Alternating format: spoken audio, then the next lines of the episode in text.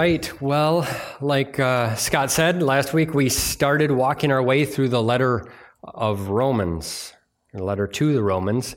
Uh, just a quick recap. This letter is different than Paul's other letters in that, um, well, in a couple different ways, but one of the main differences is that this was written to a church that he did not plant. He didn't start this church. Um, he'd never been to this church, even to visit.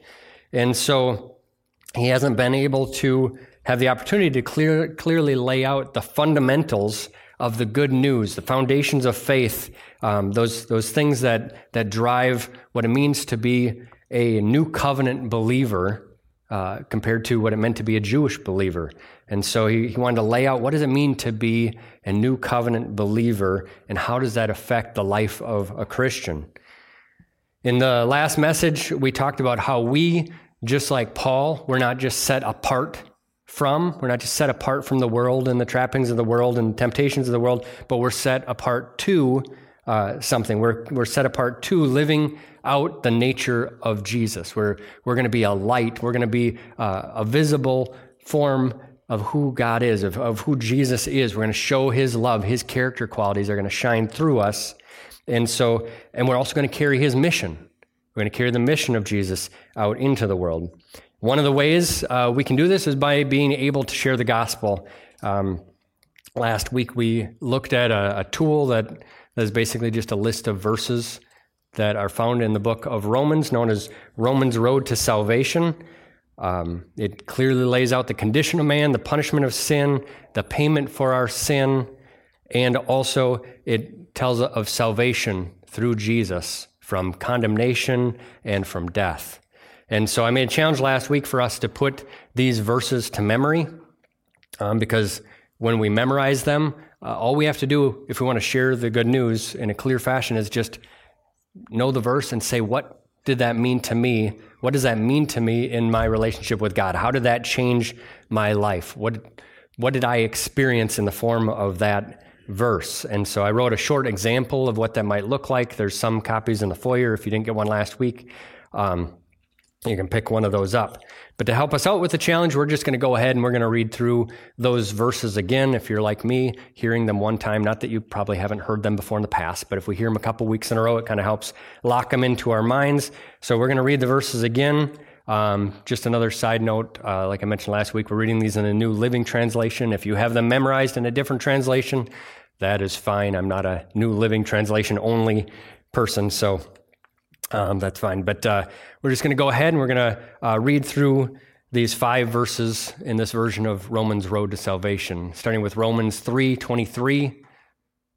For everyone has sinned, we all fall short of God's glorious standard. Romans 6:23 For the wages of sin is death, but the free gift of God is eternal life through Christ Jesus our Lord.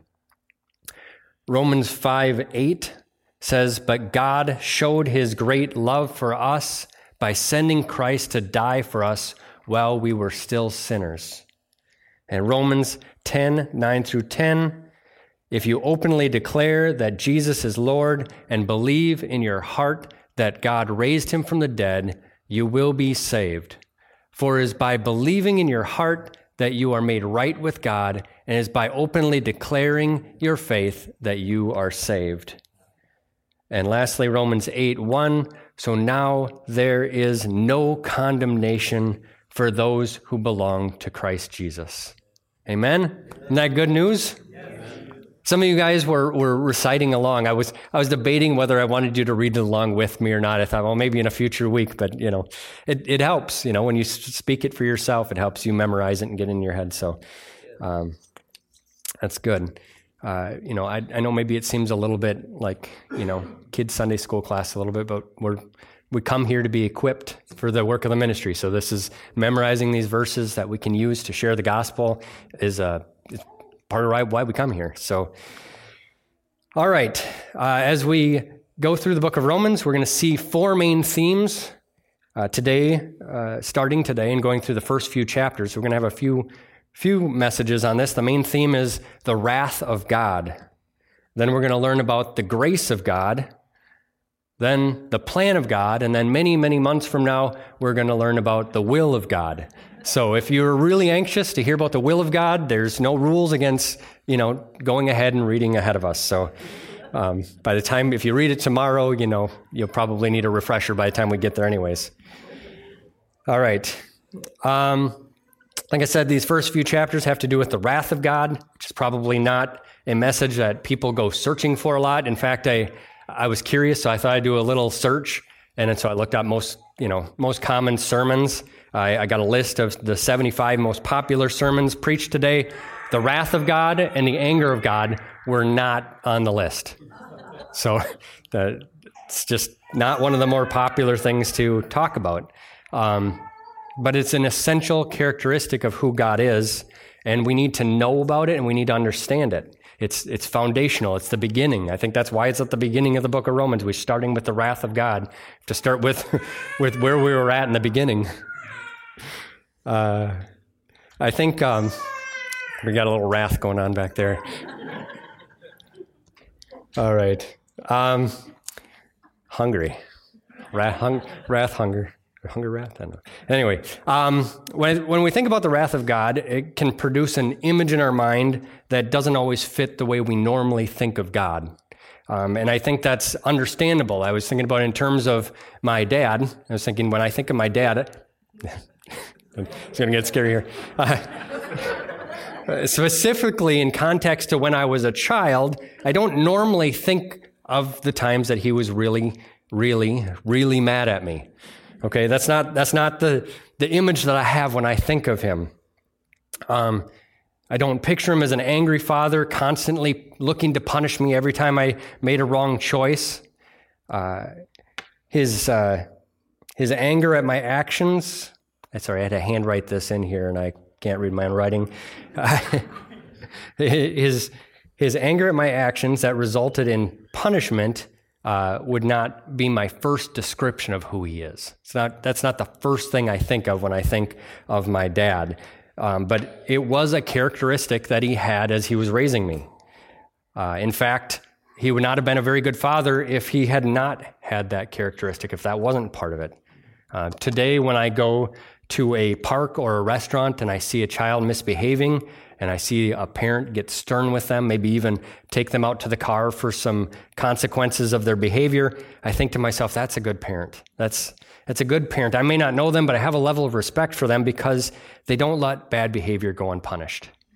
And they're likely raising up that child to someday be a well behaved, you know, productive, law abiding citizen, you know. Um, and so it's good. There has to be that characteristic. Um, parents, though, are not perfect examples of how to respond to disobedience. As a parent myself, I know that there's times that um, I have not been perfect in how I respond to my kids. Uh, I think all parents have experienced that at some point, and I think that we all have, ex- have, have, experienced it for ourselves as children and how our parents uh, responded to us. Sometimes parents get tired, they get stressed, they just run out of patience and the wrath that's poured out is maybe a little bit out of control. It's a little bit, um, it's a little bit uh, impulsive. Uh, the wrath, uh, it, it, it, can come out as, as uh, anger that's not weighed, it's not measured, it's not done deliberately um, to, to a per- particular end result. Instead, it's spontaneous. Uh, it can it can it can jump out in harsh words or too severe of a reaction, and and that experience that we all have, either as a child or as the parent, um, might taint the way we think of wrath when we think of the wrath of God. Um, but the wrath of God is anger under control. God doesn't run out of patience. Um, God isn't going to fly off the handle. He's not going to accidentally go too far in his judgment. God is a perfect judge, but he's also a loving father. Right? It's not, we don't immediately think of God as a God of wrath because he's also many other things. And, and when you're in right standing with him, you think of him as a loving father. This distinction is not meant to minimize God's anger towards sin and wickedness or to minimize the severity of the punishment, but it's to distinguish between God's anger and human anger that's sometimes out of control and impulsive and, and even sometimes incorrect. Sometimes we can misjudge situations and, and our wrath can be poured out in a place that it's not deserved. But that's not God's wrath. God doesn't make those mistakes. God hates sin, but his response, his, his wrath against sin, is measured appropriately and and oftentimes, the punishment is postponed because God is not just a just judge sentencing the world for their sin, but He's also a loving creator. In today's uh, court systems, if, if there was a judge and he happened to be the parent of a defendant, he would have to recuse himself. He, he wouldn't be trusted to make a fair judgment. But God is just. Even though he has a relationship with us, even though he loves us, he's just.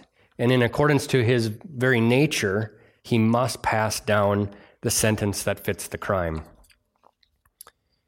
God's not just a just judge. Judges are ones that kind of apply the law, but he's also the lawgiver. Uh, and more than the lawgiver, he is the origin of what the law is. The, the law is based on his character, it's based on who he is. He is the standard that the law is based on. So every law that is broken is an offense to his very nature. It's an offense to his actual character because it's against who he is. Whatever is right, whatever is wrong is originated from him. He, I mean, that's how we know what is right and what is wrong.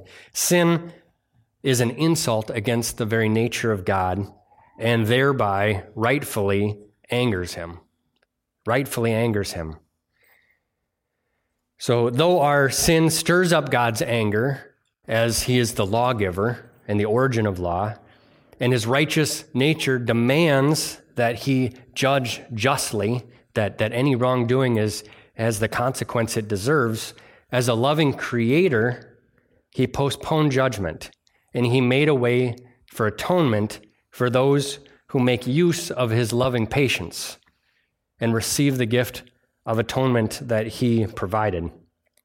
Um, there's a good example of this that we find in the Old Testament that kind of further uh, shows this character trait of God. This isn't something that just showed up when Jesus came, but he, he, dis- he displayed that this is part of who he is um, back in Hosea in chapter 11 uh, we read that it says, When Israel was a child, I loved him and called my and I called my son out of Egypt, but the more I called to him, the farther he moved from me.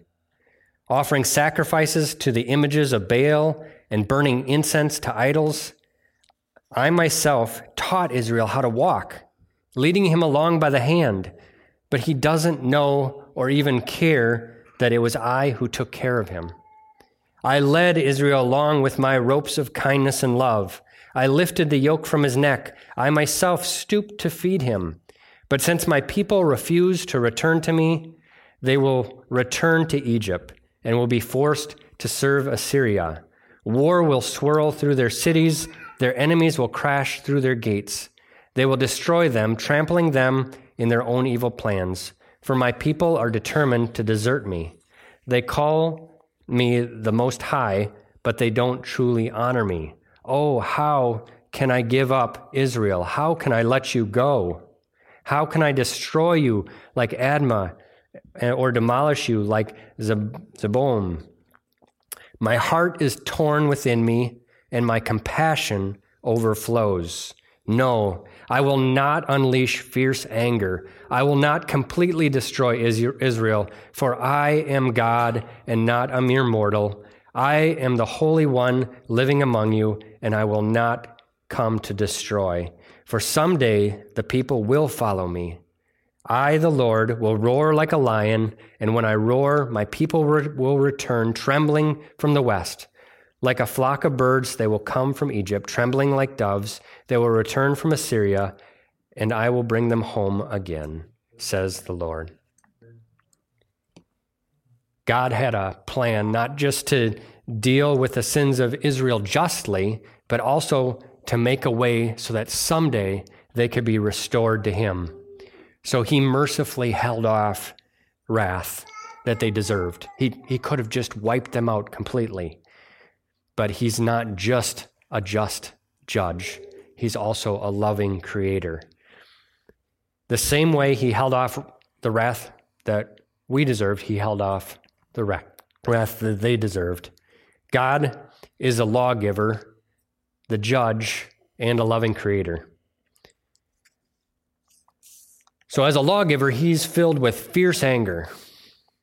As judge, he must see that the penalty for sin is paid in full. But as loving father, he chose to take upon himself the guilt for our sin and the penalty of our sins and die in our place. That's the good news. Right? That's the good news. We we were we were in a tough place. We had no way out, but God came to die in our place in the form of Jesus Christ.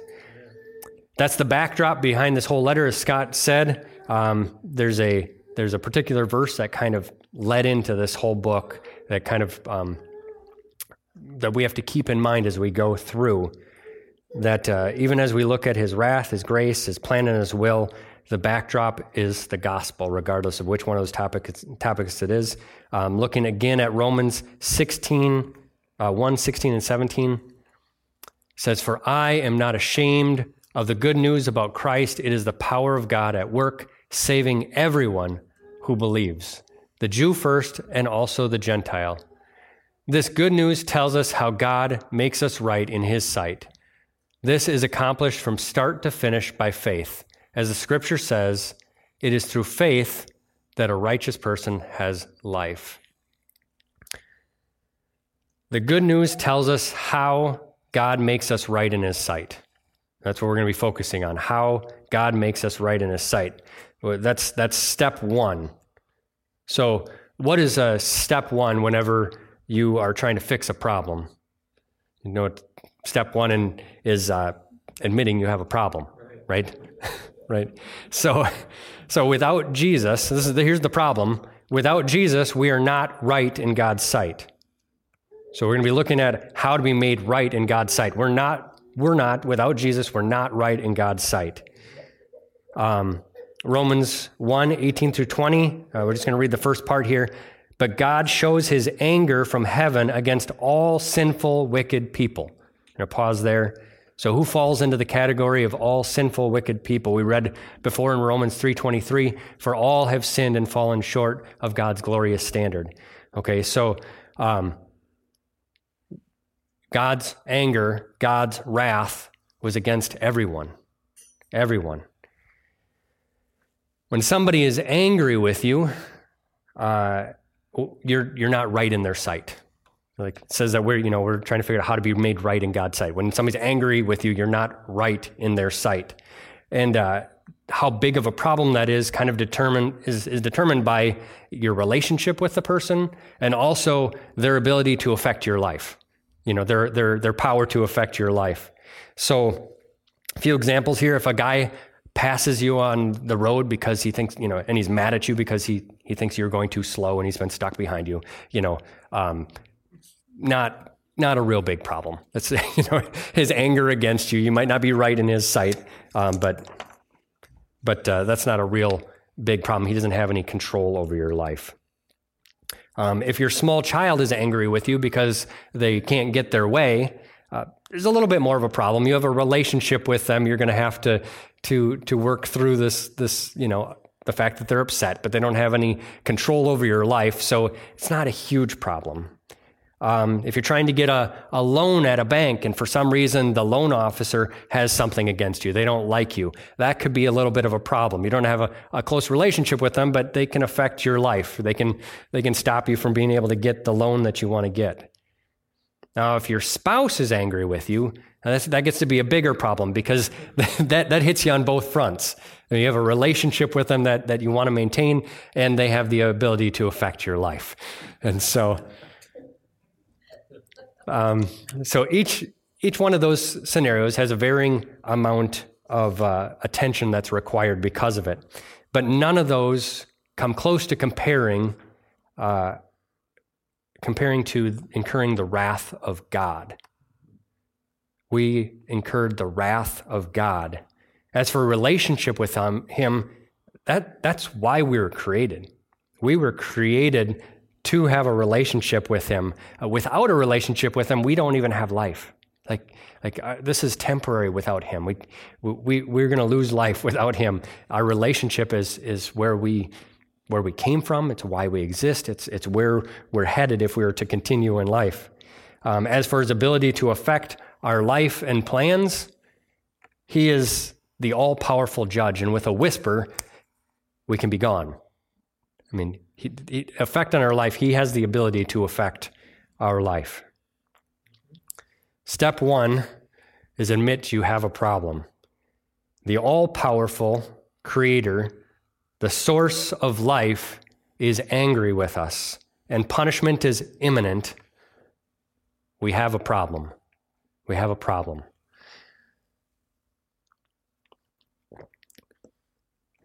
Um, going back to our text, obviously this is this is step one.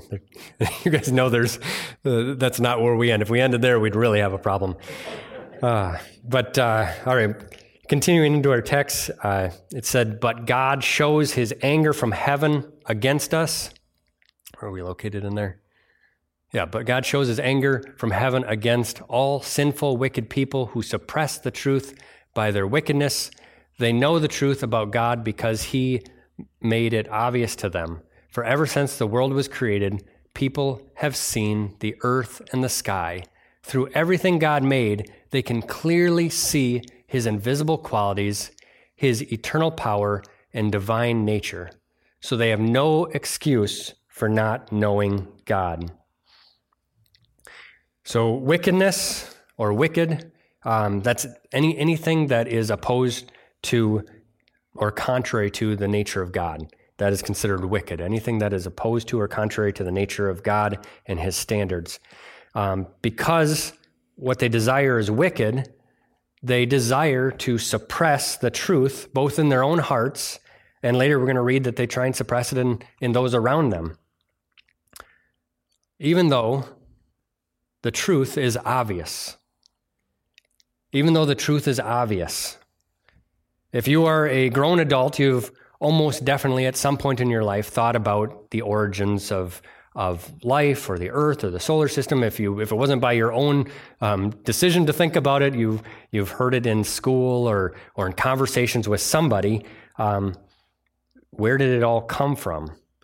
And if you don't come to the simple conclusion that there has to be an intelligent powerful creator the bible is saying that you are suppressing the truth. You're, you're, you're avoiding what is obvious. Nature declares that there is a God. It, nature declares that there is a God. Uh, the world may have made it seem confusing, but nature declares that there is a God. Human nature, corrupted by sin, wants to find an alternative truth. We want to overcomplicate the situation in attempt to excuse our decision to be sovereign over our own lives, to, to excuse why we want to deviate from God's plan and go a different way. But nature clearly, it says that clearly shows that there is a God. And the, and the examples in nature are numerous. There's one example that I heard that I really like that, um, that I think it was uh, Ray Comfort that, that I heard, if you've listened to him. But he, and this is kind of a little bit of a variation, but he, he said um, if you think about a car, let's say you see a person who has a really nice car, and you ask them, Oh, what make is it? And they say, Oh, it doesn't have a make. I, I found it out in the woods and uh, it just formed there over you know thousands of years. It, it just became all on its own. Okay. Now you would think that's ridiculous, right? Because you can look at it and you can tell that it was built with a purpose. Um, all of its components work together towards that same purpose. Therefore, there must have been an intelligence behind it, there was an intent behind it. It, it didn't just happen. Um, if you look at the car, there's a windshield that just so happens to be at head height if you were sitting in the car in front of the seat that has all the controls. Like that's that's very convenient that that just happened to be there. Um, also, the windshield has windshield wipers that can wipe away rain and snow. It happens to have these these squirters that can squirt liquid that can help clean away bugs and debris. Um, you know that that didn't just happen on accident. it just it's ridiculous, um, and that's just the windshield.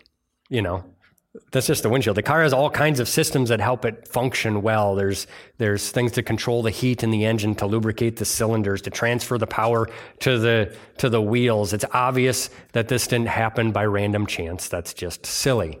Um, the same is true when we look at creation. When we look at our bodies, for instance, like the car, we have eyes that we can see with.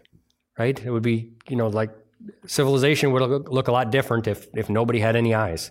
Um, we have eyes that we can see with, and they just happen to be located at a height where they're not going to, you know, get dust kicked up, and they're not down on our shins. You know, they're where you can see over small op, op, uh, obstacles. Um, they they are forward facing. You know, like it, it, would be weird if we always had to walk backwards because our eyes were in the back. Like they were they were put in a right place for a purpose.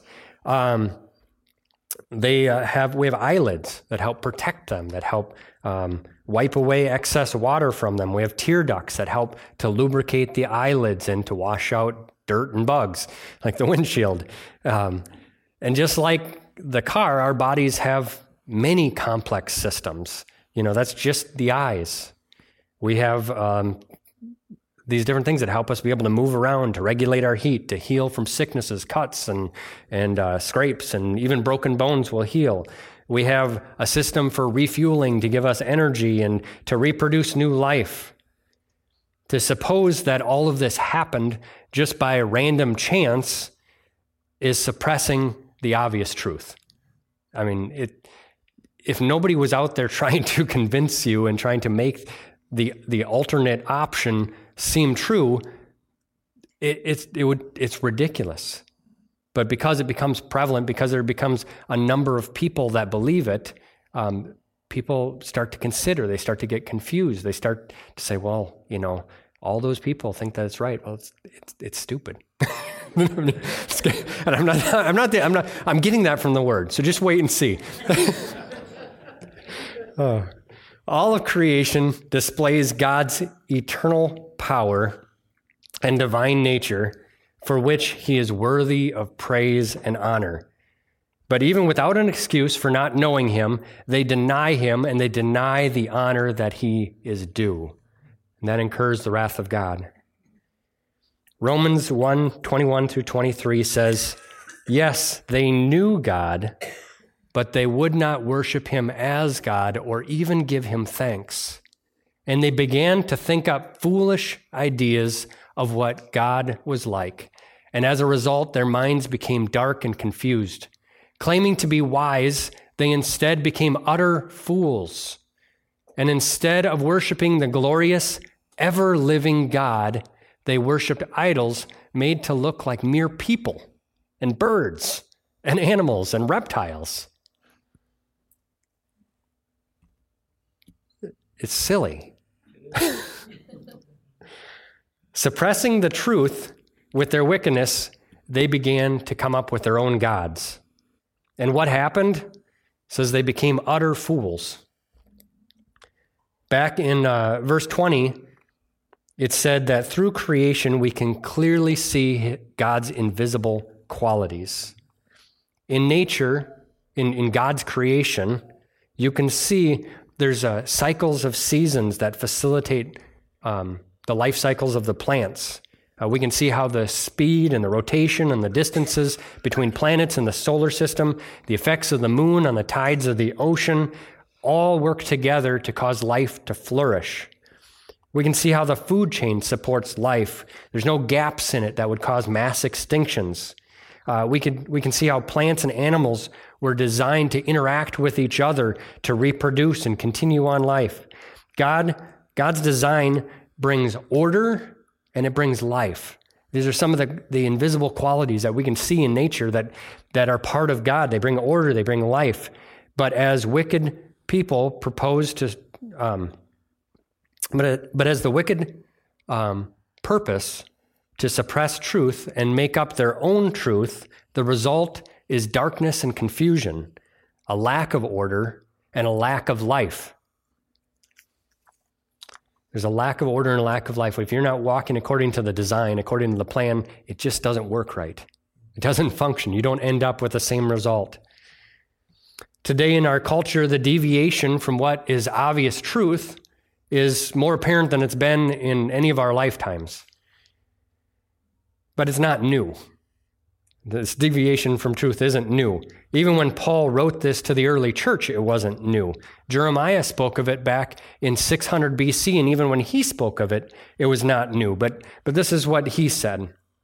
In Jeremiah 10, 8 through 12, he said, People who worship idols are stupid and foolish.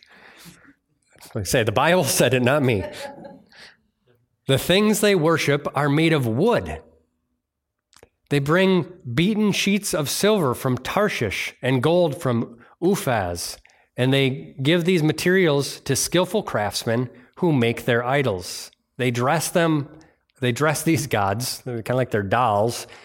God, their God can't even dress themselves.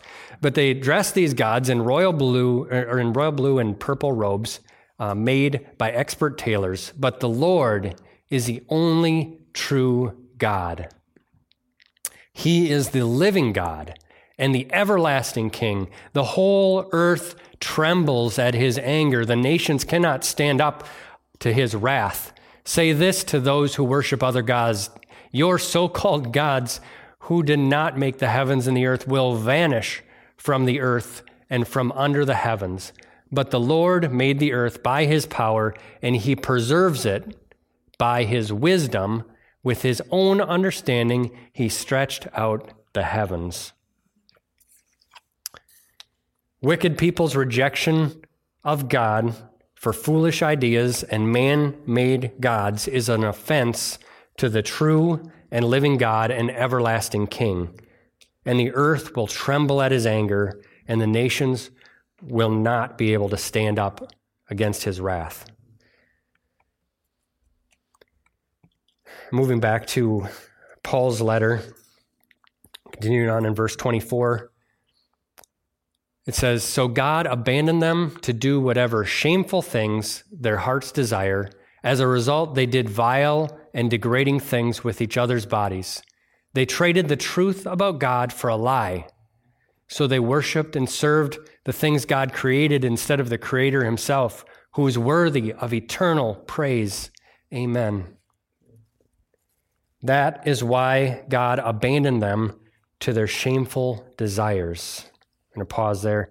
That is why God abandoned them to their shameful desires. Why did he abandon them? It says, because they traded the truth of God for a lie. They, they truly abandoned him first. They abandoned the truth of God for a lie and gave worship, the worship that he was worthy of, the, wor- the worship that he was due, they gave to worthless, man made, foolish images and ideas that have no power, they have no life, and are and, and the worship of them and the, the actions of following them is in direct opposition to the very nature of God, the Creator. So continuing on, the, the so there's the obvious design of God it's, it's obvious, but it was confused in their mind to the point that it says, even the women turned against the natural way to have sex and instead indulged in sex with each other. And the men, instead of having normal sexual relations with women, burned for lust with each other. Men did shameful things with other men, and as a result of this sin, they suffered within themselves the penalty they deserved. They turned against the natural way that displayed God's invisible qualities that brings life, that has order. They turned against them. In the beginning, God created human beings in his own image. In the image of God, he created them. Male and female, he created them. He made them as a set. They made them as a team. They made them compatible for procreation and for family structure. All of the natural, all of nature displays this order. All of nature displays this order. It's from creation, from the foundation, from the very beginning. This, this is the foundation, not this is the foundation of faith. It's the foundation of who we are as human beings created to, to bring glory and honor to God. All of creation displays the order of God, but they suppress even that obvious truth. And as a result of this sin, they suffered within themselves the penalty that they deserve. And ask the worship team to come. Now, just to be clear, some people might read that and uh, the the part about you know the penalty that they deserve. Um, that and and they might be almost get excited about it. Um, but that's just because they deserve it. That's not what God desires for them. Just because they deserve it doesn't mean that that's God's desire. Um, we're not supposed to read and say, "Yeah, they're going to get what they deserve." well, thankfully, we're not going to get what we deserve. Like we don't. The God's desire is not that they get what they deserve, but He is a just judge, and He will judge accordingly. Um, some of us, uh, some people, you know, and, and maybe even us at times, you know, we see some of these pride events where where the truth is being actively suppressed and spread around and we we can get angry at that and that's not wrong to be angry at at the suppression of truth right? But our response is not to should not be to respond to the people in hate. God is a just god but he's a loving creator and and we are supposed to carry on his characteristics not just the one characteristic but both. And so we respond with hate and anger towards the sin. We can do that. You can hate sin. That, that's okay. Um, but with love for the person for the that was created in his image with the desire that he they would bring glory to his name. And and honest and Jesus, you know, when he died, he did it so that we could be redeemed and renewed. That would bring even more glory to his name. We don't sin to try and bring more uh, glory to God by his redemptive power. Um, but, but there is a glory that's brought to the name of God when a sinner is redeemed and made whole again. A little off track and lost my spot here. Um, but their minds and their rejection, when they reject God, their minds became dark and confused. They are lost in darkness and they are in need of light, in need of light, not hate. God's ultimate plan is not for them to receive the penalty they deserve, but Jesus paid the penalty for them, um, desiring that one day they would receive him and come out of darkness and into his wonderful light, right? Uh, 1 Peter 2 says that they stumble because they do not obey God's word, but then in verse 9 it says, But you are not like that. We were like that, but you are not now like that. You are not like that, for you are a chosen people. You are a royal priesthood, a holy nation, God's very own possession. As a result, you can show others the goodness of God. For he called you out of darkness and into his wonderful light. So God's plan is that we would show people the goodness of God and that he would then call them into his wonderful light. We display it, he calls them. It calls them into right standing with Him. That's our goal, right? How can we be made right with God? But we're not to that part yet. we're still in still in chapter one. We're still in the wrath of God. We're still recognizing the problem um, that we have because we have ignored the plan of the Creator. Uh, we remember back in Jeremiah, he said that God preserves all creation by His wisdom. He preserves all creation by His wisdom. If God preserves creation by his wisdom, the opposite, human's foolishness, that's the opposite of God's wisdom, is human foolishness. God's wisdom preserves, human foolishness destroys. Here's the result as we continue on in Romans. Here's the result of human foolishness. Since they thought it foolish to acknowledge God, he abandoned them to their foolish thinking and let them do things that should never be done. Their lives became full of every kind of wickedness, sin, greed, hate, envy, murder, quarreling, deception, malicious behavior, and gossip. They are backstabbers, haters of God, insolent, proud, and boastful.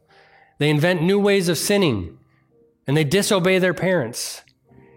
They refuse to understand, break their promises, are heartless, and have no mercy. They know God's re- justice requires that those who do these things deserve to die, yet they do them anyway. Worse yet, they encourage others to do them too. Man's foolishness leads to disorder, it leads to pain, it leads to sorrow, it leads to hurt, and it leads to death. But our hearts are wicked from birth. We're born with a sin nature and we chase after that. It's foolishness. But God's creation displays the nature of God, displays that there is a God, displays that there is a different way. Man was created in the image of God. We were created to reflect back to God his glory and his greatness, bringing praise and honor to the only living God and everlasting King. But because Satan's rebellion against God, he tempted Eve and sin came into the world. Sin is an offense to the very nature of God. And that sin would be committed, that sin would be committed by those who are his image bearers. That those who are created to bear the image of God, that sin would be created by us is an abomination that invokes the wrath of a holy and righteous God. Sin infected all of mankind. Our hearts became wicked, and a desire to rebel against God is in everybody so that we could be our own gods, establish our own truth, our own standards to fulfill our own greedy and lustful desires. We earned the wrath of the Almighty God. The wages of sin is death. The wages. We earn the wrath of the Almighty God, creator of heaven and earth, and we, in our own power, have no way to fix it. Our sin, invoking the righteous wrath of God, was our problem. The love of God was the solution for all mankind through the sacrifice of Jesus Christ, our Lord. So we're going to end. We're not going to end on the note of, of, of just the wrath of God, but let's end uh, by reading ahead a little bit Romans 5 8 through 11. But God showed his great love for us by sending Christ to die for us while we were still sinners. And since we have been made right in God's sight by the blood of Christ, he will certainly save us from God's condemnation. For since our friendship with God was restored by the death of his Son while we were still his enemies, we will clear we will certainly be saved through the life of his Son. So now we can rejoice in our wonderful new relationship with God because our Lord Jesus Christ has made us friends with God. We are friends with God. When we look at God, we don't see him as Christians, we don't see him as a God of wrath because our sin, our cause for his anger has been taken away. It's been paid for. The penalty uh, that's required by the just judge of the universe has been paid, and the lawgiver is no longer uh, angered at us. We no longer have the wrath of the Almighty, but we now have the love of the Creator who created us for relationship with us and life and life eternal. That is good news, though the word good news doesn't seem strong enough. That is the greatest news that the world has ever heard. And it is the solution to the only real problem that, that really, really needs solving. Um, let's, let's pray before we close and sing. Lord Jesus, I just thank you. I praise you. I give you glory and honor.